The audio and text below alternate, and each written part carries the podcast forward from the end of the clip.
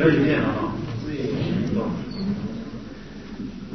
Declaramos juntos un Padre Nuestro y una de María, fijándonos especialmente en esta petición del Padre Nuestro de venga a nosotros tu reino y pidiéndole a la Virgen que nos haga entender qué quiere decir esta petición.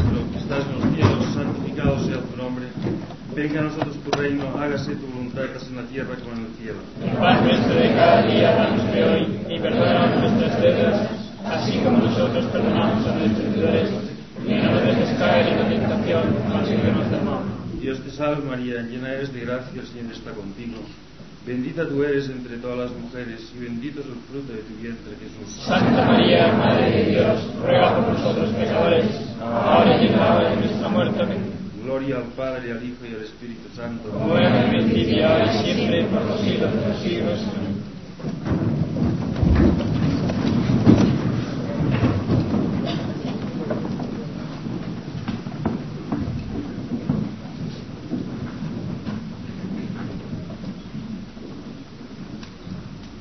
Idea del reino de Cristo es una idea nuclear de la fe cristiana. Y no podía ser menos así si nosotros constantemente, en la oración que Cristo nos enseñó, como segunda petición, rezamos que venga a nosotros tu reino.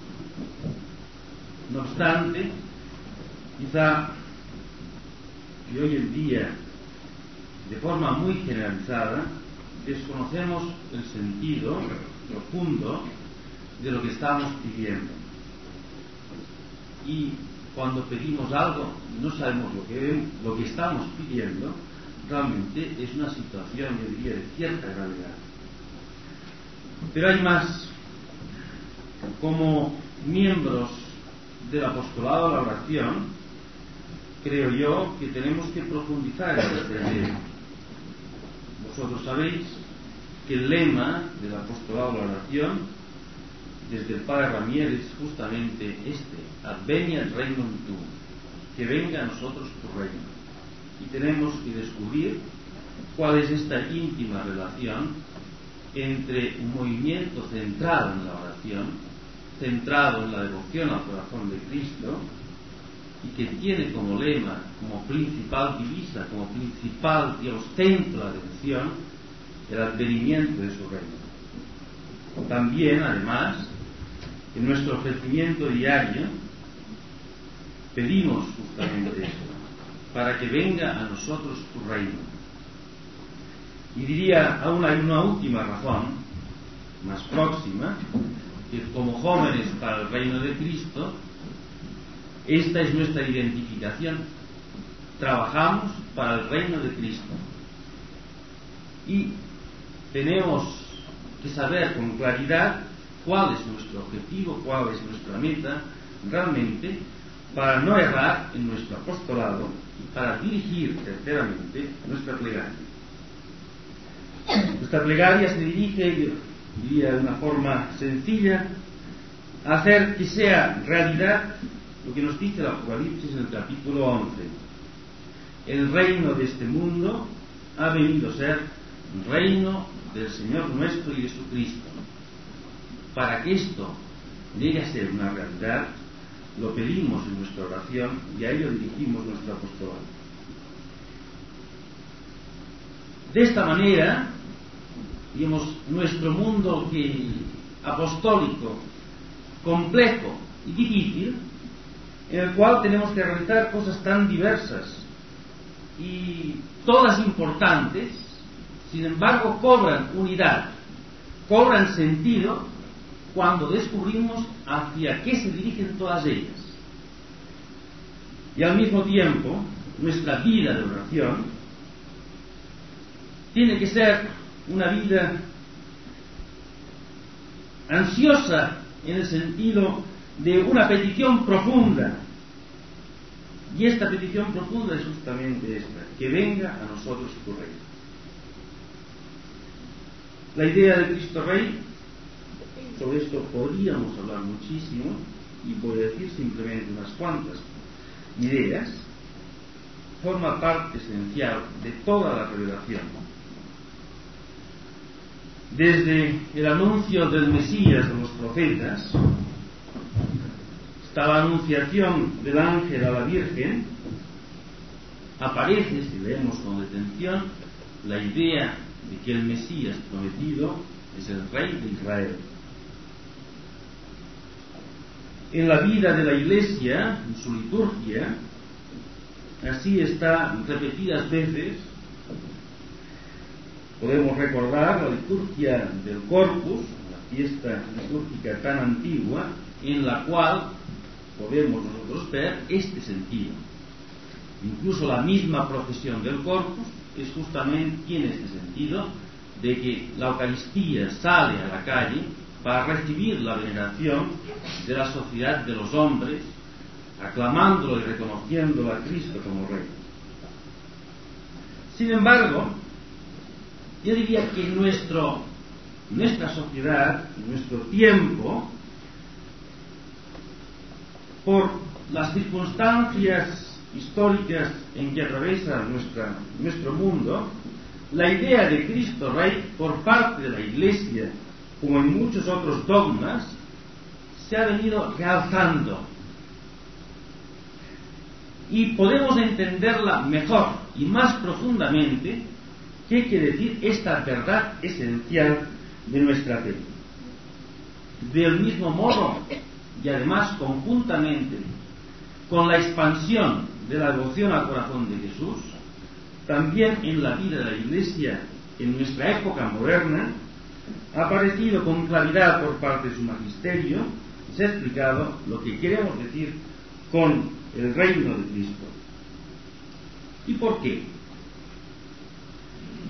Pensemos un poco en nuestro mundo, en la situación histórica de la época contemporánea. En otros tiempos, con mayor o menor fidelidad, había un reconocimiento de la soberanía de Dios, creador del mundo, creador del hombre, creador de la sociedad, creador todas aquellas estructuras básicas, puede ser el matrimonio, que no es una creación de los hombres, sino es una creación de Dios. Y en las leyes en las relaciones internacionales, en las familias, en los pueblos, así era reconocido. Sin embargo, el mundo moderno, y aproximadamente a partir de la Revolución Francesa, empieza a negar esta soberanía social de Cristo. Inicialmente sobre las sociedades, sobre los pueblos, afirmando que la religión es una cuestión de los hombres en su fuero interno de la conciencia la religión es algo del templo para adentro. Sin embargo, no ha parado aquí esta idea de negadora de Cristo, sino ha ido avanzando para llegar más adelante a la, negación de toda idea divina, de todo el plan redentor para negar incluso, como conocemos en muchos pueblos la posibilidad de la existencia de la Iglesia y finalmente algo más profundo, que esta negación, que podía parecer como un deseo de afirmar la soberanía del hombre, de la sociedad, la independencia frente a Dios, que se puede pasar sin Él, sin embargo, en nuestros tiempos actuales, nuestros años, en este momento, diría yo, en estos últimos años, se ha dado un paso más. No simplemente se niega a Dios y a su obra redentora, sino se niega también a Dios creador y a su obra creadora. Y con esto quiere decir que se niega incluso el orden natural y se llega a destruir el mismo hombre. En el campo del pensamiento moderno, encontraríamos afirmaciones repetidas.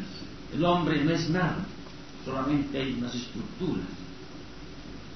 Y frente, a este todo desarrollo, La Iglesia hoy en día, con esto podemos entender mejor el magisterio de Juan Pablo II, afirma el valor del hombre, porque afirmando el valor del hombre, descubrimos que este valor tiene sus raíces en la redención de Cristo, en la creación de Dios de la sociedad, y que las raíces últimas de todo este desarrollo solamente podremos detenerlo cuando lleguemos a afirmar con plenitud el mensaje cristiano, que es esta soberanía social de Cristo sobre todas las cosas.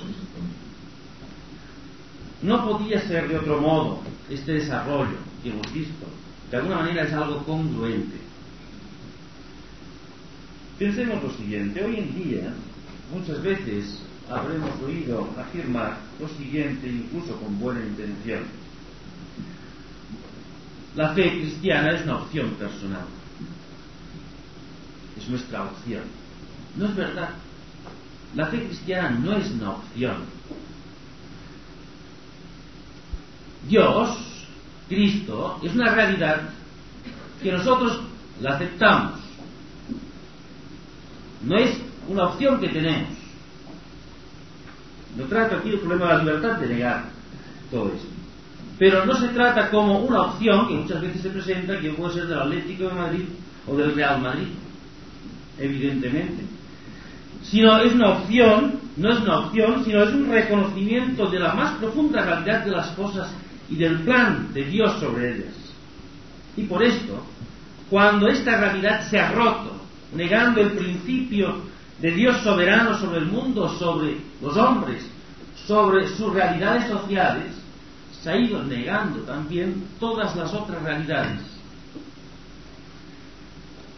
Es unos momentos providenciales, yo creo los que vivimos hoy, a pesar de ser tiempos difíciles, para llegar a entender todo lo que la Iglesia nos quiere proponer con, al afirmar el ideal del reino de Cristo. Frente a todo esto, movimiento que empieza en el siglo XIX y tenemos sus últimas consecuencias en la actualidad, la Iglesia, conjuntamente, como, como os decía antes, con la extensión de la devoción al corazón de Jesús, va afirmando cada vez con mayor claridad la idea de Cristo Rey. Y es importante ver el modo concreto con que se realiza hasta llegar en tiempos de Pío XI a instituir la festividad de Cristo Rey que como sabéis hoy culmina el ciclo litúrgico y le ha puesto el gran realce que ha supuesto esta, esta colocación de esta fiesta litúrgica. La devoción del corazón de Jesús, esto se ha hablado ya en, otros, en estos días, un aspecto esencial es la consagración de los hombres al corazón de Cristo. Esta consagración es una respuesta al amor que Cristo ha tenido con nosotros. Y el movimiento de devoción al corazón de Jesús promueve estas consagraciones y no simplemente las promueve en el orden individual, sino en el siglo pasado tuvieron especial importancia las consagraciones familiares. Los hombres no vivimos solos, sino vivimos en una familia. Es la realidad natural más importante y más inmediata. Tan importante que todos tenemos experiencia y de modo normal, la fe la recibimos a través de nuestra familia. Por esto, y en esta perspectiva, consagra a las familias, se consagran las familias al corazón de Jesús, pero con un objetivo además superior. Los pueblos son pueblos, las naciones, constituidas por conjuntos de familias. A medida que se va extendiendo este movimiento de consagración de las familias, se llega a realizar en algunas naciones consagraciones colectivas de aquel pueblo al corazón de Jesús. Estas consagraciones colectivas tienen como especial intención el reconocimiento de la soberanía de Cristo sobre todos nuestros ámbitos y sobre todas nuestras actividades. Ante esta actitud del mundo de ir disputando paso a paso a Cristo pedazos de nuestra realidad, la consagración es una respuesta al mundo y es una respuesta también humilde a Dios, diciendo, dispone de todo. De esta manera, confiando en el amor de Cristo, que de nuevo vuelva el mundo por los caminos que Dios le ha trazado. Este sentido fuerte, este movimiento apostólico, así lo reconoce Pío XI en la Quas Primas encíclica en la cual se instituye la festividad de Cristo Rey, fue uno de los movimientos y gracias a él y sus peticiones se alcanzó la institución de la fiesta litúrgica. Y esto es importante tenerlo en cuenta hoy, incluso para ver de nuevo qué papel pueden tener el movimiento de consagración de las familias al corazón de Jesús. Cuando Pío XI instituye la festividad de Cristo Rey, lo dice con toda claridad ante un mundo secularizado. Hay que recordar a este mundo el imperio, la soberanía de Cristo. Y también para que de este modo se acerque el día en que esta soberanía de Cristo de nuevo vuelva a ser una realidad y vuelva a ser una realidad mucho más plena que nunca. En esta perspectiva podemos entender el lema del pontificado de San Pío X, instaurar todas las cosas en Cristo. Y también podemos entender este grito programático de Juan Pablo II, cuando dijo, abrid las puertas de Cristo, más aún, abrid de par en par las puertas de Cristo, los sistemas económicos, los sistemas políticos y toda la realidad humana y social. El mundo está necesitado. Y por esto el Papa Juan Pablo II a continuación les decía, no temáis abrir las puertas a Cristo. Cristo conoce profundamente al hombre. No es este imperio una disputa al hombre, sino busca el bien, la felicidad del hombre. La gloria de Dios es el bien del hombre. Y esto es importante tenerlo en cuenta, porque quizá de este modo entendamos con mayor facilidad por qué va también unido providencialmente la idea del reino de Cristo a la devoción al corazón de Jesús. Es, diríamos, una realidad. Cristo, como Dios, tiene poder sobre el mundo. Y además tiene la realeza por derecho de conquista, conquista que se ha realizado en la cruz, redimiendo al mundo. Pero si al mundo le presentáramos simplemente en la actualidad la exigencia de que todo esté ordenado, como nos dice el Concilio Vaticano II, lo temporal a lo divino, si simplemente le presentáramos esta exigencia, dada la actitud de soberbia del mundo actual, sería difícil penetrar en los corazones de los hombres para que reconocieran la necesidad de acatar este reino de Cristo. Y por esto digo que de un modo providencial se nos presenta la idea del reino de Cristo íntimamente unida con la devoción a su sagrado corazón. Juan Pablo II recientemente, en la visita a Francia, decía, Cristo solamente nos habla de su corazón cuando nos dice, aprended de mí que soy manso y humilde de corazón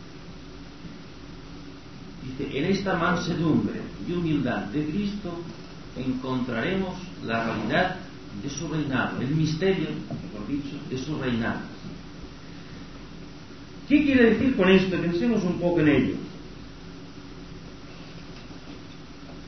El reino de Cristo es el reconocimiento de la misericordia de Dios sobre el mundo. Idea que surge evidentemente tan congruente con la devoción al corazón de Dios.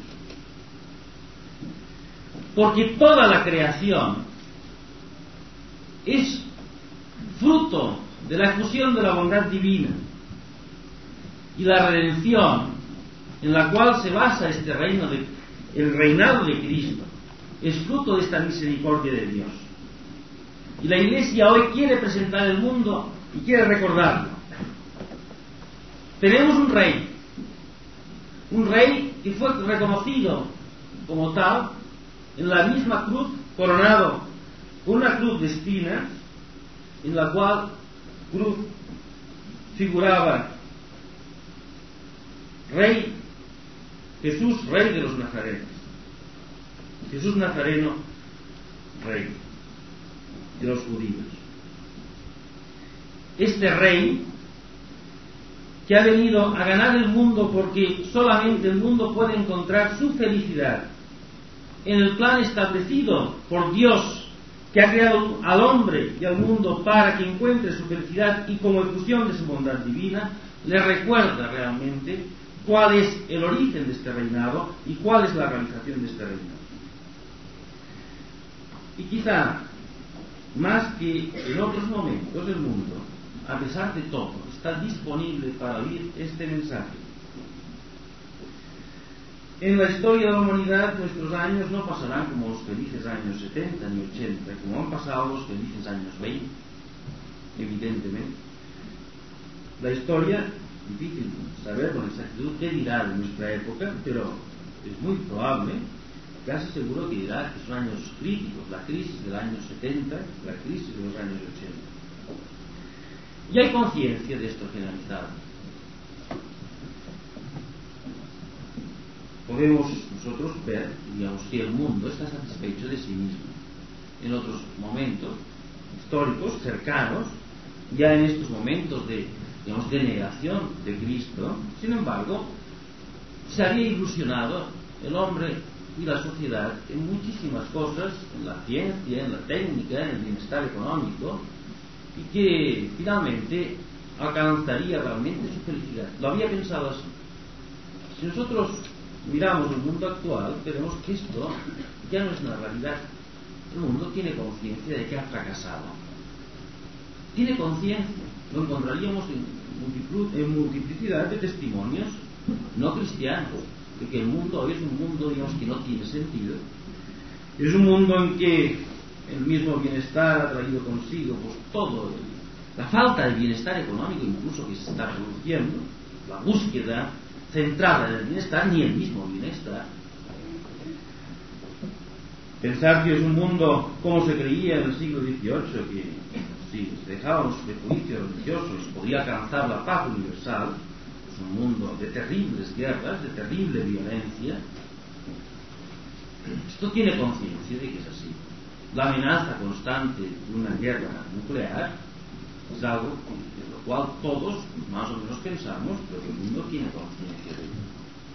Y por esto mismo, tal como señalaba el padre Ramier, podríamos nosotros pensar que el mundo moderno lo ha probado todo ya y cada movimiento que surge, cada idea filosófica que surge, cada experimento político fracasa y es arrinconado y es presentado, digamos, una decepción. Y por esto el mundo de hoy es un mundo de gran desesperanza, mundo de aburrimiento.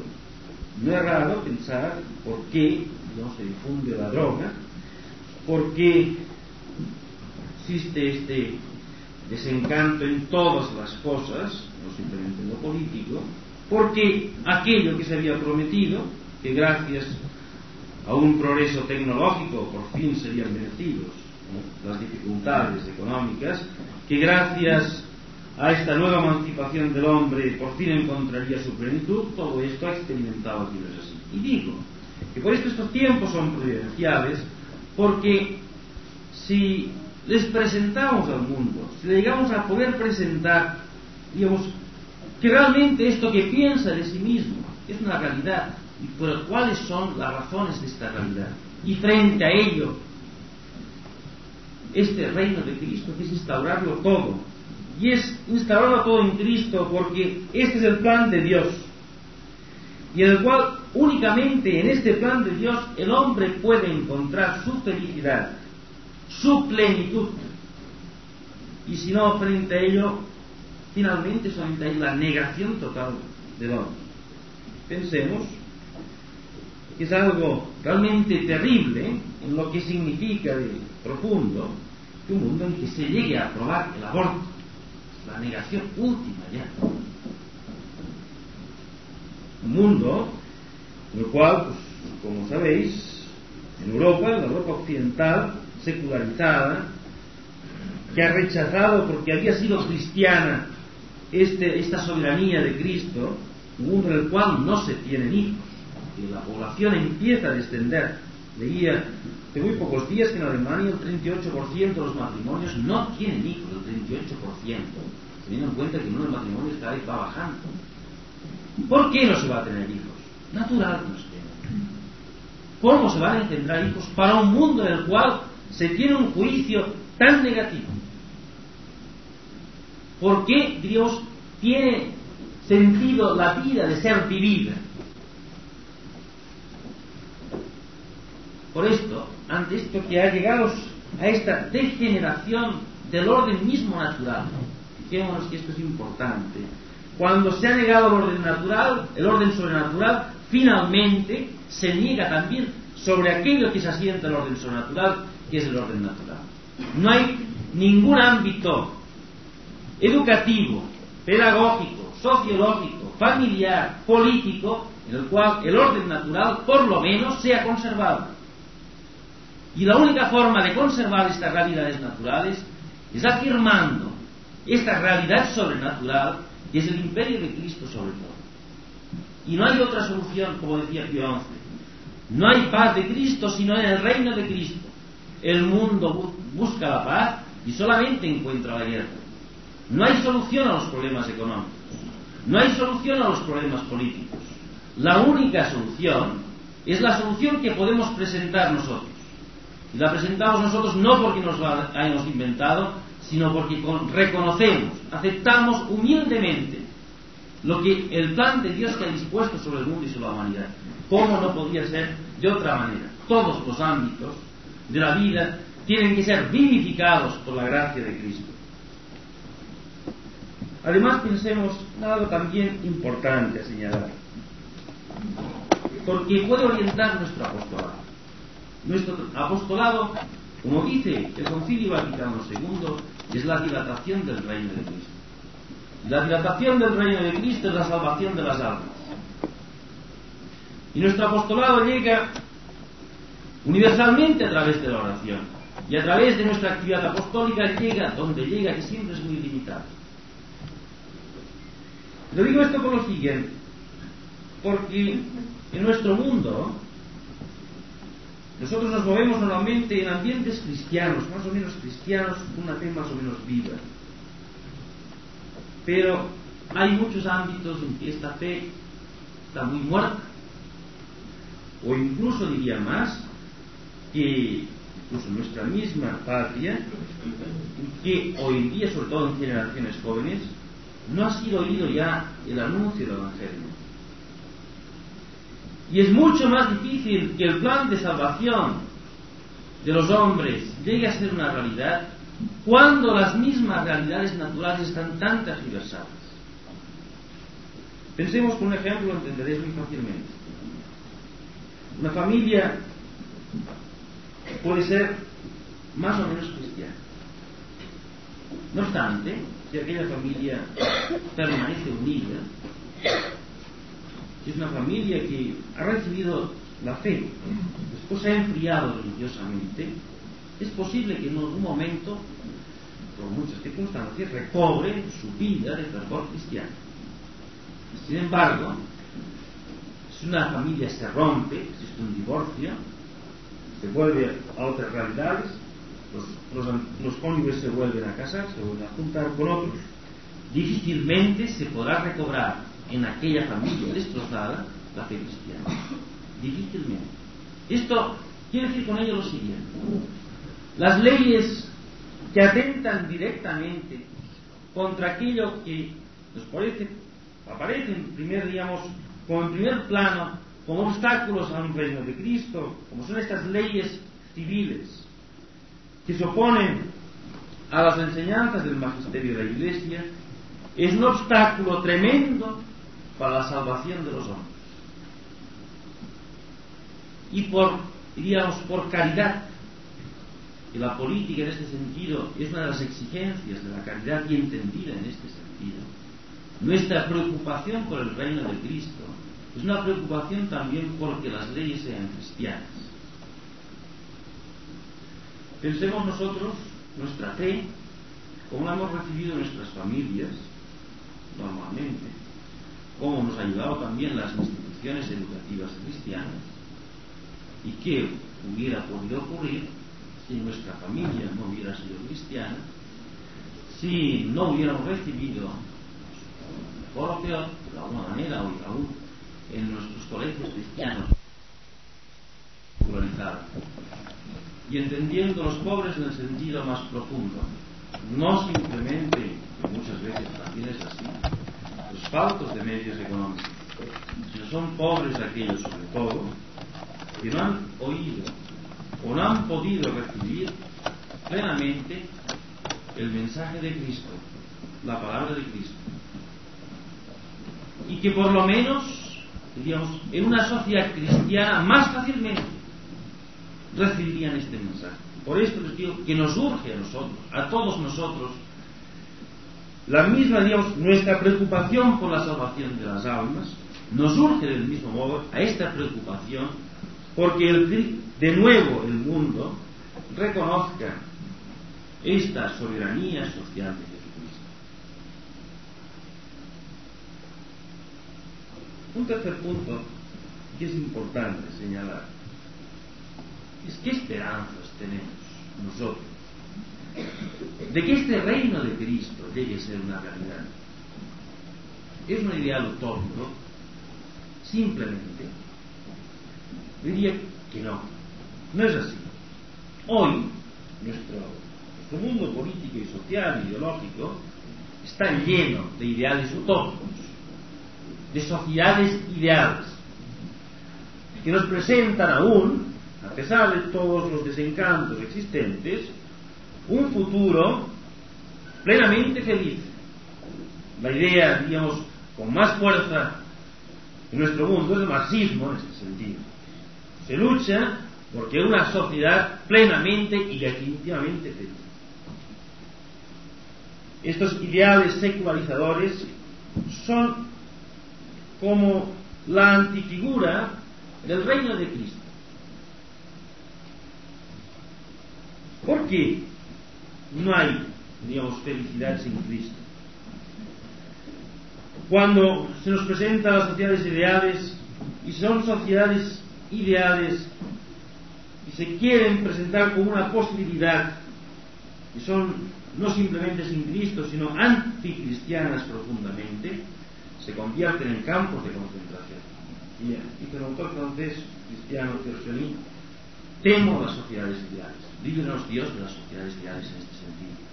Porque todas las sociedades ideales, cuando se han presentado se han querido poner en práctica, lo que han dado lugar a violencias, campos de concentración y negación de los derechos más elementales del hombre. Pero el reino de Cristo no es un ideal utópico, forma parte de nuestra fe y de nuestra esperanza. Pío XI decía en la Cuas Primas, al crear la festividad de Cristo Rey, que anticipaba el gozo de aquel día dichosísimo en que todo el mundo, de corazón y de buena voluntad, obedecerá al suavísimo corazón de Cristo Rey. Expresaba esta esperanza, una esperanza cierta, y esta esperanza, de hecho, ha ido estado siempre íntimamente unida también con la devoción al corazón de Jesús. En las apariciones de Cristo a Santa Margarita, en una de ellas dijo una frase que puede ser entendida con plenitud en nuestros momentos. Reinaré a pesar de nuestros enemigos. Como sabéis, las apariciones son anteriores a la Revolución Francesa y desde un punto de vista social, evidentemente siempre ha habido una lucha satánica contra el reino de Cristo, pero no aparecía con la violencia, este enfrentamiento radical con el reino de Cristo. Más adelante podemos haber comprendido que eran los enemigos del reino de Cristo, tal como se han presentado. Sin embargo, esta promesa del reinado, a pesar de ello, que tiene, que surge, yo diría, en íntima conexión con la palabra de Cristo en el Evangelio, no temáis, yo he vencido al mundo. El magisterio de la Iglesia posteriormente lo repite y lo afirma con claridad. El ideal del reino de Cristo no es un ideal utópico, sino es una esperanza. Es una esperanza de realización. No tendría sentido que, habiendo encomendado Cristo a su iglesia la salvación de toda la humanidad, no llegara un día en que la humanidad y la iglesia se confundieran. El pueblo de Dios, el que nos habla del concilio, es la humanidad. Y algún día llegará en que la humanidad conjuntamente, a pesar de resistencias que siempre las habrá individuales, pero por lo menos sociales, llegará a aceptar este reinado de Cristo sobre él.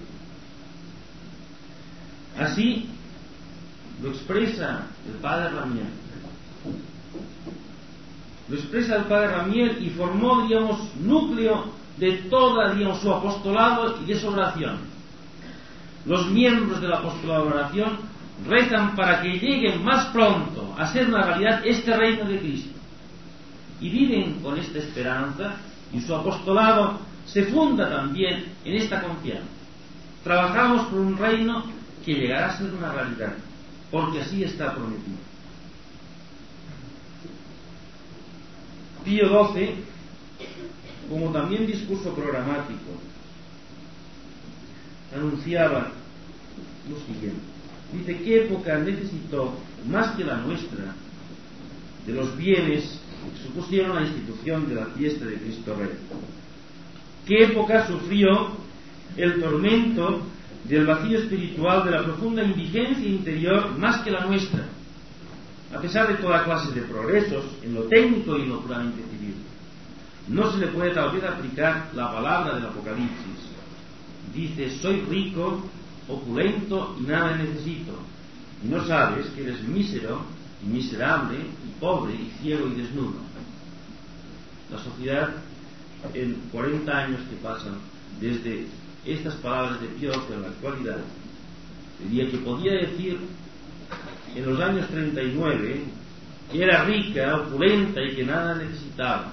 Pero hoy yo creo que incluso de un modo natural tiene conciencia de su miseria, de su pobredad, de su ceguera y de su desnudez.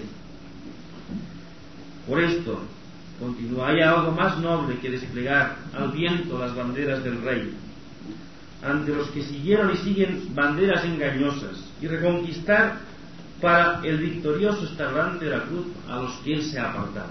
Esta es nuestra tarea, esta es nuestra misión. Finalmente, se decir una palabra sobre la Virgen íntimamente unida con esta esperanza del reino de Cristo. Pío IX, al definir el dogma de la Inmaculada Concepción, afirmaba que con firmísima esperanza y absoluta confianza nos esforzamos en conseguir de la bienaventurada Virgen María que se digne otorgarnos que la Iglesia, desaparecidas todas las dificultades y deshechos todos los errores, florezca en el universo entero, para que todos los extraviados vuelvan al camino de la verdad y se forme un solo rebaño y un solo pastor. Esperaba con la proclamación de la Inmaculada, del dogma de la Inmaculada, que la Virgen se, se dignaría a otorgarnos el establecimiento del reino de Cristo. Esta palabra de Pío IX fue tomada por, Pío, ay, por el padre Ramier como motivo de todo un libro que es Las Esperanzas de la Iglesia, en el cual se afirma repetidamente lo que acabamos de decir. Los cristianos en el mundo de hoy podemos vivir con esperanza y tenemos tantos elementos, no simplemente, diría yo, porque el magisterio de la Iglesia nos lo dice, es congruente además con el plan de Dios. Yo diría que es también congruente con los íntimos deseos de la humanidad dolorida en la actualidad. ¿Cuántos también pensadores en la actualidad están afirmando desde diversas perspectivas que estamos en los umbrales de un mundo nuevo? Y no es que haya esperanzas humanas, porque no las hay. Fíjense, no hay esperanzas humanas de que el mundo de momento acepte estos planes de Dios. Pero sí que nosotros podemos descubrir el ansia profunda del hombre moderno en que en su hastío de todo lo que se ha presentado quiere otra cosa. ¿Cómo ocurrirá esto? Solamente Dios lo sabe.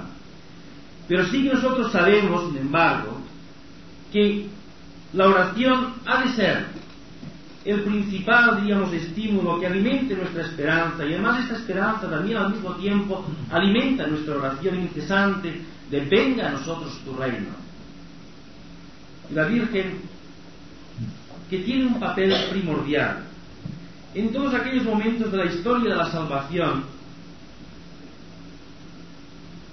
es en estos tiempos, que también los papas han definido como tiempos marianos, con estos tiempos que aunque muchas veces no nos damos plenamente cuenta, pero son tiempos de una eclosión del fervor mariano, son tiempos también anunciadores de estos nuevos días que, en que la humanidad reconoce a Cristo. San Luis María Guillón de Montfort, el cual su escritorial mariana el Papa Juan Pablo II repetidas veces se ha referido, anunciaba para estos tiempos que surgirían los grandes santos enamorados de la Virgen, los santos marianos que prepararían un nuevo tiempo de la humanidad.